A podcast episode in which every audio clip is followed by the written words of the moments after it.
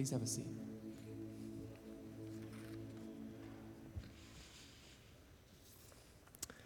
All right, it's that time of the service. I want to invite the children to come up for our children's message. And sound guys, if you could turn me down just a hair, we're getting a little feedback up here. All right, come on up here, kids. If you've never been here before and you're a child, come on up here. We're going to do a special sermon just for you. It's real quick. All right, here they come. Hey, guys. All right, we have a few more on their way. All right. Are you guys having a good day so far? Do any of you have pets at home? And lift your hand if you have a pet. I'm going to go this way. What kind of pet do you have? You got a dog? Just name, tell me one, your favorite one. Do you have a hamster? Uh, two hamsters? What do you have at home? A cat. A cat? You have a cat? You have outdoor pets. You had some community bunnies. Yeah, I remember that. Okay. Pets that passed on. Yes, you had some pets. Okay, thank you. Some pets that passed on. What kind of pet do you have at home? Very big, small-headed dog. A big, small headed dog. Okay. Bunnies. A 17, that's an old cat. Whew. He had more than nine lives, I guess. Hermit crabs? What do you got at home? Oh, same thing. Okay, what about you on the end? You're not looking at me? Okay. Okay, okay. A bird? You got a bird at home? No. They're brothers, so they know. Okay, so can I tell you about my pet? I've got some pets at home, but I've got one that I really love, and this is him right here. This is his name is Hawkeye. You see him? This is Hawkeye. If y'all can't see, you can come closer over here if you want. This is Hawkeye right here, right? Hawkeye lives inside the house. Is he a dog? Yeah, it's a, he's a Labrador Retriever. Oh, yeah, that's Hawkeye. Here, sit down so everyone can see him. Right here. Perfect. That's good, right there. Yeah. All right, Mama came to help us. Okay. So this is Hawkeye, right? So Hawkeye lives in the house. But sometimes when Hawkeye goes outside, did you want to tell me about your pet? Go ahead.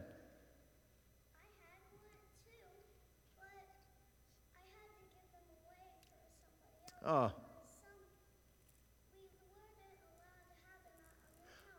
Oh. Tell me what kind of, what was one of them? What kind of animal was it? Both dogs. All right, this is my dog. His name's Hawkeye. All right, so listen. Hawkeye uh, lives in the house, but he goes in the backyard. And you know what Hawkeye, one of Hawkeye's favorite things to do in the backyard? Let me just show you. Let me just show you. Well, he does like to chase lizards, but he also loves to do this. You see what he's doing there? Yeah. Do you know what he's rolling in in this picture? Not grass. No. No, none of those things. I'm not going to say it out loud. But he found something. He likes to find old, stinky things in the backyard. And he likes to roll in them, right? So when Hawkeye does that, do you know what we have to do? We have to do this to him. Yeah, we'll take him to the ocean sometimes. That's the best way to clean him. Sometimes we give him a bath. Yeah, he swims. He's in the ocean swimming right now in this picture. But you know what the problem with Hawkeye is? After we take him to this, then we bring Hawkeye home, and this is Hawkeye again in the backyard, right? You know what he does, right, when we bring him home a lot of times? He does this again. Yeah. He'll find something new, old, and stinky, and then he does it again. And it's this, this thing he does over and over again. So it's really hard to keep him clean, right? But we love Hawkeye, so we want to clean him up. Did you know that Jesus came to clean us? Did you know that? The Bible says all of us sin, all of us make mistakes. And the consequence of our mistake is it separates us from God. But Jesus came, He died on the cross as a sacrifice for our sins. He took our punishment for our mistakes. And He invites us to turn from our sin, our mistakes, and place our faith in Him and believe in Him. And then when that happens, we are spiritually cleaned by Jesus. Now, we don't want to be like Hawkeye, all right? Jesus came and He cleaned us up, right? We don't need to go to the backyard and do that again, right? Instead, we follow what God's Word says to us. That's the Bible. And when we follow the Word of God by faith in Jesus, it helps us to walk on the righteous path that God called us to walk, and it keeps us clean. Okay? All right. I'm gonna, we're going to do freedom as the word of the day. So, this is, if y'all are new, this is what we do. You count the number of times I say freedom in my sermon, and then on your way out, you can tell me, okay? I'm so glad you guys came up today. You can go back and sit down, all right?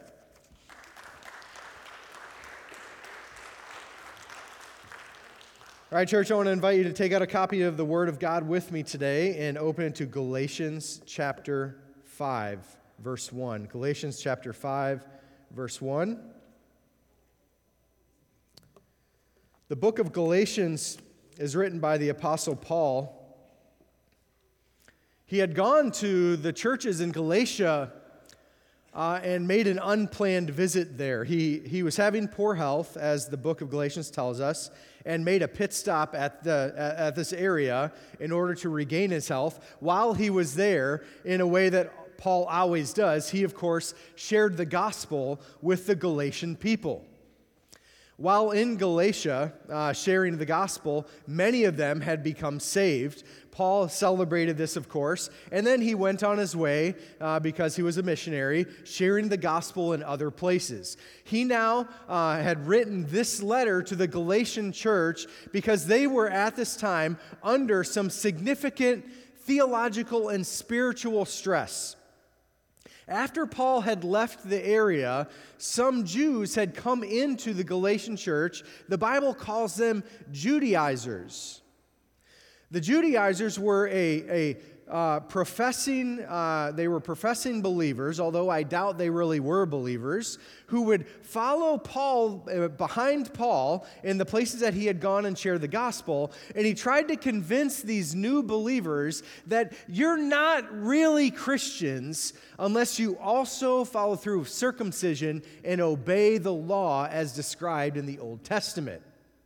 And so the Galatian church was very confused. They were worried about their salvation. And so Paul writes this letter to the Galatian church telling them about the freedom they have in Christ and how they have to place their faith only in Jesus Christ for salvation, not in works. And for instance, specifically, the follow uh, the fulfillment of the law beginning with circumcision.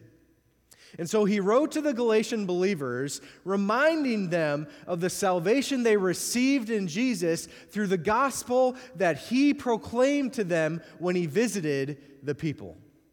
That's the backdrop, that's the backstory of the message for today. Now, as we celebrate uh, our independence here this weekend, and I praise God for the sacrifices that people are making today and made in the past, um, ensuring our independence so I could stand here on this platform and proclaim the gospel to you and preach the word of God without fear of arrest or imprisonment, right? Praise the Lord for that. God's good. We have brothers and sisters right now in other parts of the world who have to meet in basements under the cover of darkness or um, worried at the same time for their life, even to own a Bible.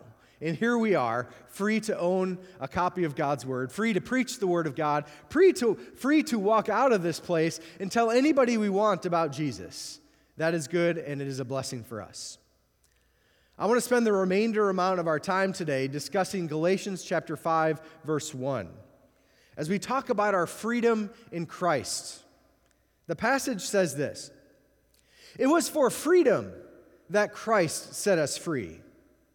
Therefore, keep standing firm and do not be subject again to a yoke of slavery. My message today only has two points. The first one is this Jesus set us free to be free. Let me say it again. Jesus set us free to be free. Look at the first part of verse 1 in Galatians 5. It was for freedom that Christ set us free. We are former slaves, set free by Jesus. Did you know that? Christians, let's travel back into the past and let's consider our lives before we were born again. What was our spiritual condition? Romans chapter 3 verse 23 says, "For all have sinned and fall short of the glory of God." We are all in the same boat. It doesn't matter who you are. It doesn't matter who your daddy was or who your mommy was. It doesn't matter who your granddad was. It doesn't matter if some long distant relative was the world's most amazing pastor or deacon or Sunday school teacher or whatever. All of us have sinned and fallen short of the glory of God. Every single person on this earth, regardless of circumstances of his or her birth, upbringing, or moral behavior, sins. Now, what is sin? It is any thought or deed contrary to the perfect will of God. You see, God created us for a purpose. Every man, woman, and child is created by God in God's image for the express purpose of giving God glory. That's why we're here. He designed this world and everything in it. He designed you and I with a purpose to give Him glory. And as we live that life following His unique design and purpose, we receive joy because we're doing what God created us to do. Just like my dog rolling around in the backyard, that's what he was made to do. He loves it. We were made to give God glory, to give him honor, to worship him. Unfortunately, we've decided that we don't want to do what God wants us to do, right? We want to do our own thing. We want to express our own will. And when we do that, we quickly deviate from God's design and plan for our lives to do our own thing. Anybody ever done that before? If you don't think you have, just ask someone that knows you well. They'll let you know. So sin is our deviation from God's design, God's plan for our life. And the Bible says in Romans 3:23 that, that all have sinned and fall short of the glory of God. That every single one of us are in the same boat. We all have the same problem. And there's, there's, a, there, there's a consequence for our spiritual condition. John 8:34 says, Jesus answered them, Truly, truly, I say to you, everyone who commits sin is a slave to sin. So not only are we born with this inclination to deviate from God's plan and design for our, for our lives, once we do that, and once we begin living a life like that, we become enslaved by it. We're addicted to it. Before we experienced the radical transformation brought about by the Holy Spirit, we were addicted to sin. We were enslaved by our sin. Now, most of us, and maybe some of you today even think this way, that we were free. Free to live our lives how we desired. But in reality, what the Bible teaches us is that before we knew Christ, our addiction to sin dictated our decisions and drove us further and further and further away from God, away from His will, away from His purpose. 2 Peter 2 19 says, For by what a man is overcome, by this he is enslaved. In the past, a few years ago, I had a, a very close family member who became addicted to heroin. And when he started using heroin on the, on the front end of that addiction, he, he led himself to believe that he could both use heroin and live a normal life. And he did for a while. He was able to work, he had a home, he had money to buy his heroin. And that worked for a little while. And then over time, that heroin, and these are, this is his testimony, that heroin captivated his heart. It captivated his thoughts. All of a sudden, he started to make himself believe that I don't really need to go to work anymore. Why would I go to work if I could not work and use more heroin? And so he did. Well, when you stop going to work, what do you stop getting? A paycheck. Well, that desire and that need for heroin, that doesn't just go away when you don't have any money to buy it, right? And so he didn't have money, so he lost his home. He had to move in with family.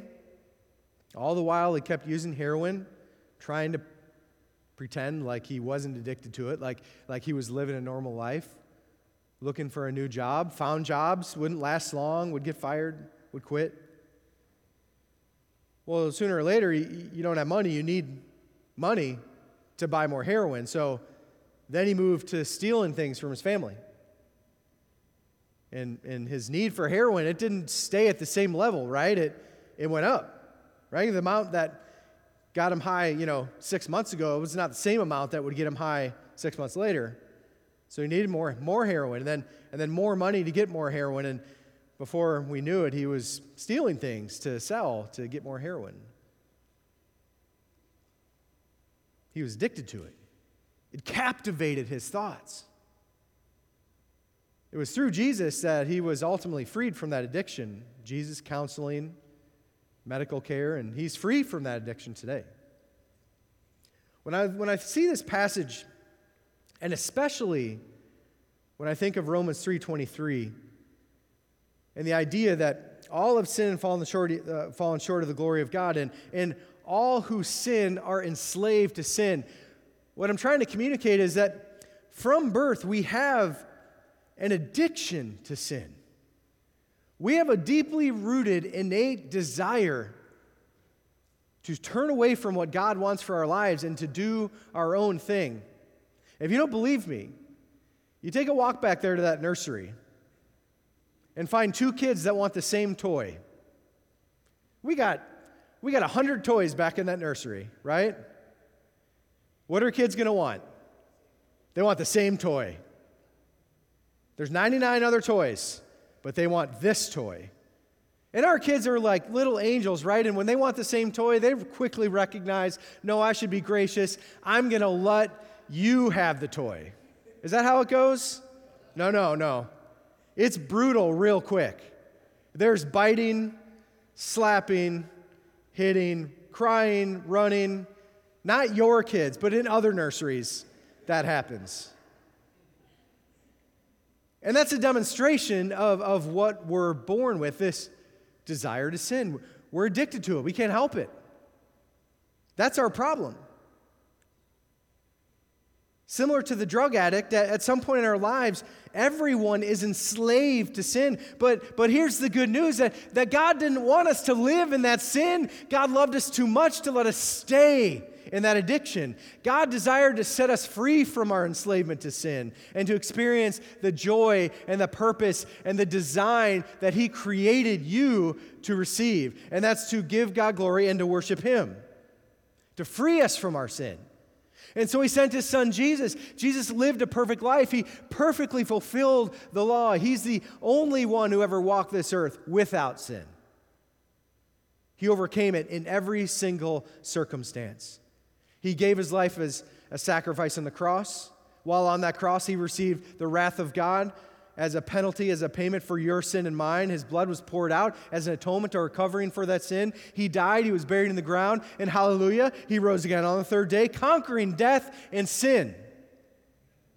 And now we're given this invitation from him that if you turn from that sin, that addiction, and you place your faith in Jesus as the one who paid the price for your sin, believing that he died for you, that he rose again on the third day, that you'll be born again you'll be freed. Christians are set free by Jesus. Our emancipation from slavery to sin gave us a new life. Amen? A free life. Look at verse 1 of Galatians 5 again. It was for freedom that Christ set us free. And John 8 36 says, So if the Son makes you free, you will be free indeed. What he's saying is, if we're telling you that you're free, you are free. What does Paul mean by freedom? What freedom did Jesus secure for us? You see, freedom is our birthright in Christ. It's what we received when we were born again. John Calvin called it an inestimable blessing for which we should fight even to the death. The freedom that Jesus secured for all believers is not political freedom. You see, Jesus' sacrificial death, burial, and resurrection freed us from our slavery to sin. It reconciled us with our Creator God and enabled us to live under the direction of the indwelling Holy Spirit. Instead of obeying our flesh, instead of doing the things that take us outside of and away from God's design and His will for our lives, instead of following the philosophies of this world, we are freed to follow the direction of the Holy Spirit. And our lives will demonstrate that. As we follow the Holy Spirit, as we obey the Word of God, there'll be this fruit in your life. What are the benefits? What are the spiritual benefits to being free in Christ? Paul identifies it in Galatians chapter 5 verses 22 and 23. You have this fruit, this consequence in your life. He says, "But the fruit of the spirit or the fruit of following the Holy Spirit, of listening to him, is love, joy, peace, patience, kindness, goodness, faithfulness, gentleness, and self control. Now, of that list, how many of y'all would like a little bit of that in your life? Anybody? I mean, love, right? That's pretty awesome. Can anybody use some joy, right? This isn't joy brought by circumstances like the world defines happiness. This is deeply rooted, unmistakable, unshakable joy, real joy that changes lives. Peace, patience, kindness, goodness. I want some of all that. Anybody else? Amen. I'll take it. That's freely available to you. All of it. In infinite measure from God. It's the fruit that we receive as we follow the Holy Spirit. So, really, I'm compelling you in the first part of this message just to become what you already are. Christian, this is just you being what God created you to be.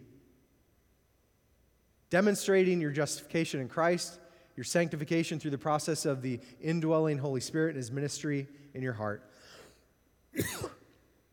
the Galatians were under significant pressure, and this is one of the reasons why Paul writes this letter to them. On one side, they had these Judaizers telling them that they weren't really saved, that they're not real Christians unless they follow through with all these steps in the law. This is legalism. Right? The, the temptation of legalism for them is, oh, I got to go back and do these things to be acceptable to God. That's one side. The other side of the equation is libertinism. That's a belief that, well, I expressed faith in Jesus, now I just do whatever I want. And they were living their life in this tension, and this is what Paul is writing about. Don't fall into legalism or libertinism. Walk by faith in the grace of God in obedience to the leadership of the Holy Spirit. So, we, church, we also should receive that same warning today. Don't fall into the trap of legalism, believing that you must earn God's forgiveness or His love, His acceptance. It's through your faith in Jesus' life, death, and resurrection that you, son and daughter of God, are accepted by Him and adopted into His family.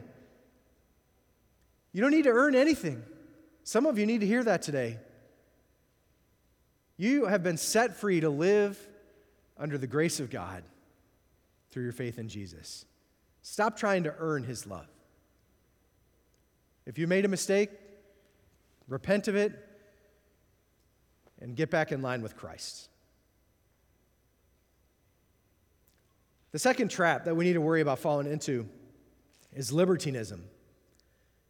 Believing that we can live however we want because at some point in time we profess faith in Jesus.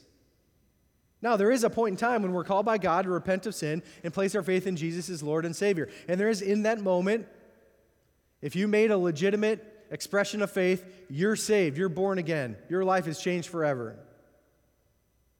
The trap of libertinism is the belief that I can live the way I want to. I made that decision 10 years ago, 20 years ago, one week ago, and now I live how I want. But that's not what God calls the believer to do.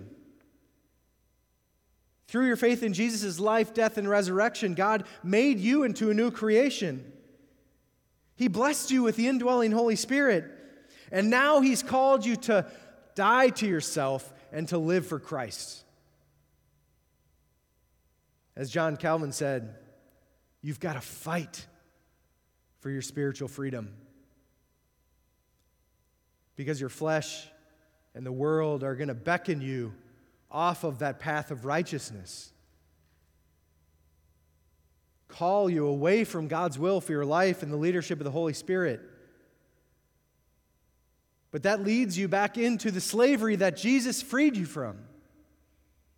Instead, remember this Jesus set you free to be free. Second, don't jump back in the pit. Don't jump back in the pit. Look at Galatians 5, verse 1, the second part. Therefore, keep standing firm and do not be subject again to a yoke of slavery. The freedom that Jesus secured for us through his sinless life and sacrificial death and resurrection leads Paul to give us two commands in this part of the text. Jesus set us free, and now we're free. Amen? We're free, we're free. Praise God that we're free. Now, what do we do with that freedom? This is what Paul says next. Two commands. The first one is this keep standing firm. This means to remain firmly planted and established in our foundation of faith in Jesus with our eyes fixed upon Him for our future. It means that we will remain firm and steadfast. We will remain unmoved by the shifting tides of pop culture and the ways of this world. We will not be like, uh, like a buoy moved about by waves. We'll be firmly planted in the foundation laid for us by Jesus Christ standing firm in our faith in Him. We will not be moved. We will not be moved. Standing firm is part and parcel with our Christian walk. You know, that command to stand firm is given 14 times in the Bible. God commands us to stand firm in our faith, to stand firm against the enemy, to stand firm while enduring spiritual attacks, to stand firm in maintaining unity in the church, and to stand firm to receive our full reward from Jesus Christ. 1 Corinthians 16 13 says, Be on the alert, stand firm in the faith, act like men, and be strong. 1 Corinthians 15 58 says, Therefore, my beloved brethren, be steadfast, immovable always abounding in the work of the Lord, knowing that your toil is not in vain in the Lord. We are set free by Jesus. We are set free to be free. And so, first, Paul commands us to stand firm. Second, he commands us do not be subject again to the yoke of slavery. That's the second part of Galatians 5 1. Do not be subject again to the yoke of slavery. Let's rehash. What exactly did Jesus do for us? Think about Psalm 40, verse 2. He brought me up out of the pit of destruction, out of the miry clay. And he set my feet upon a rock, making my footsteps firm. Think about your life before Christ. Do you remember what that life was like? Do you remember the mess that you were in? How was that going for you? Pretty awesome or not so awesome? Not so awesome, right? Our life before Christ was like walking through a pitch black room, running into stuff, falling, not even knowing what direction to go. And as you fall, you hurt yourself. Wish you hadn't done that. That's what my life was like before I knew Jesus. We didn't leave us that way, right? He, he saved us from that. He, he set us free from our bondage of sin. I got a slide of the dog. All right. Maybe this is the only thing you're going to remember today. Can you guys hit these lights right here? Is that possible? This kind of washed out. This one here. That, that one. That right there. Perfect. All right, so let's go over one more time this unending rotation in the life of my dog. There's Hawkeye. We love Hawkeye. He's awesome, right? He's got his little bandana on there. He wants to be obedient. He loves people. He's going to do his very best. When we let Hawkeye outside, he has an incredible sense of smell. He's a Labrador retriever. He likes to grab things and carry them around. He also likes to sniff and smell things. If there is something in the backyard that's horrible, could be feces or a dead animal, anything like that, within about five minutes, Hawkeye's going to find it. And you know what he's going to do? That right there, he's going to roll in it. He snorts, he like smiles while he's doing it. He loves it. It's his favorite thing in the world to do. And then after he does that, he can't come back in the house, right? Because you don't want what he rolled in in the house. So we got to give him a bath. Sometimes we take him out and let him swim out in the ocean. Sometimes we hose him off with shampoo. But we do that, then we bring him back and dry him off. And then eventually, Hawkeye needs to go back to the backyard to run around and do his business, right? When he does that, guess what he does? If there's something back there, he jumps right back into it.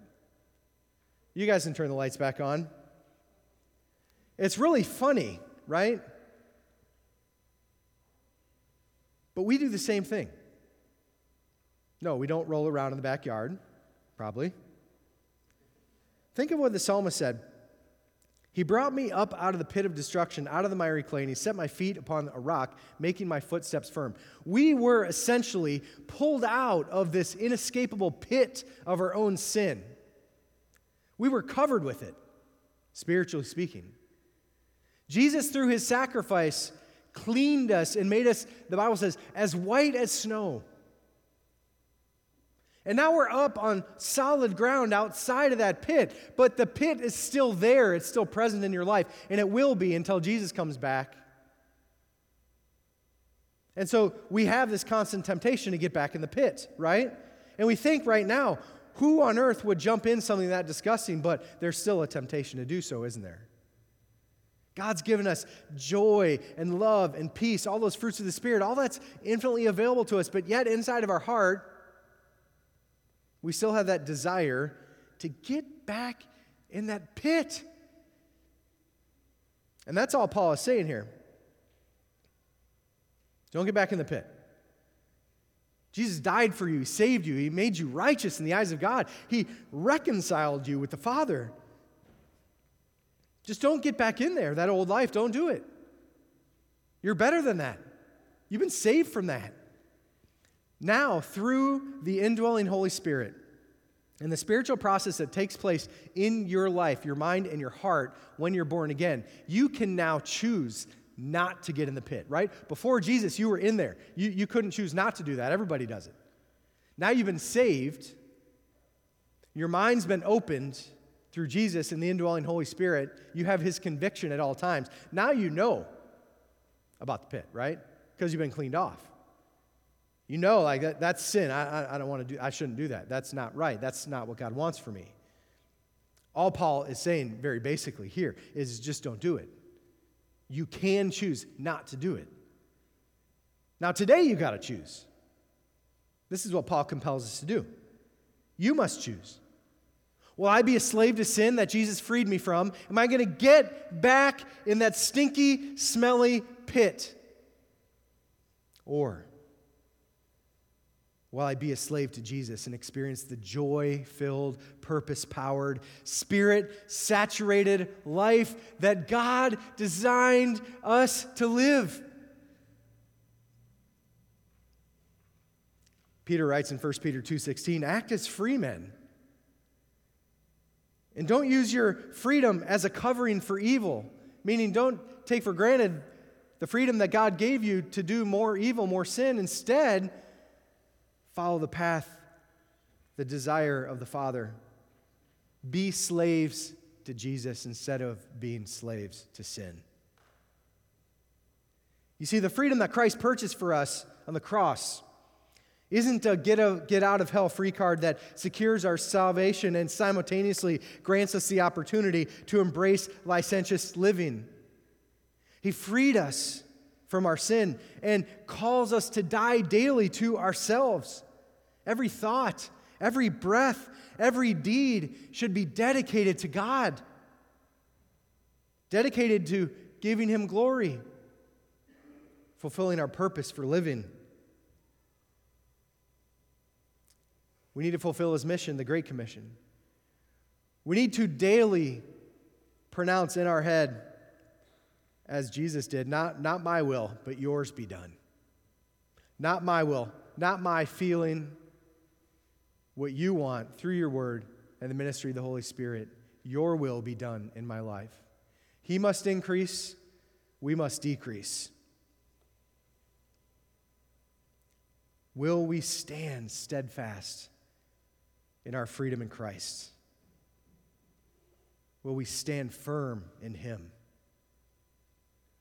Will we be resolute in our minds and in our hearts to not be moved? We're going to have a time now of invitation. Maybe you came today for various reasons. You may know why you're here, you may know not why you're here. But God brought you, He drew you here to be a part of what we're doing in here and worshiping Him. We're going to have a time of invitation in a moment. Everyone's going to stand and we're going to sing a song together, but it's an opportunity for you to respond to what God's doing on your heart. Some of you in here may not yet be believers, and you need to turn from sin and trust in Christ for the first time. Come forward. As soon as we start playing music, you come forward. We're going to sit and pray with you. Some of you perhaps have gotten back in that pit. Your life isn't the way that Jesus called you to live, and you're a Christian, so you know it. And you want to make things right today. Your heart's been stirred. Come forward and pray at the altar. I'll pray with you, whatever we need to do. We're not going to embarrass you in any way. We just want to encourage you in your walk with Jesus. Maybe you need to follow through with baptism and want to talk about that or join the church. Or perhaps you're sick you're ill and you need prayer, we'll pray for you up here as well.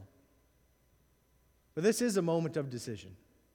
The Word of God's been preached, the Holy Spirit is moving in the hearts of our people. Now is the time to respond. Would you stand with me as I pray? Heavenly Father, we pray over this time.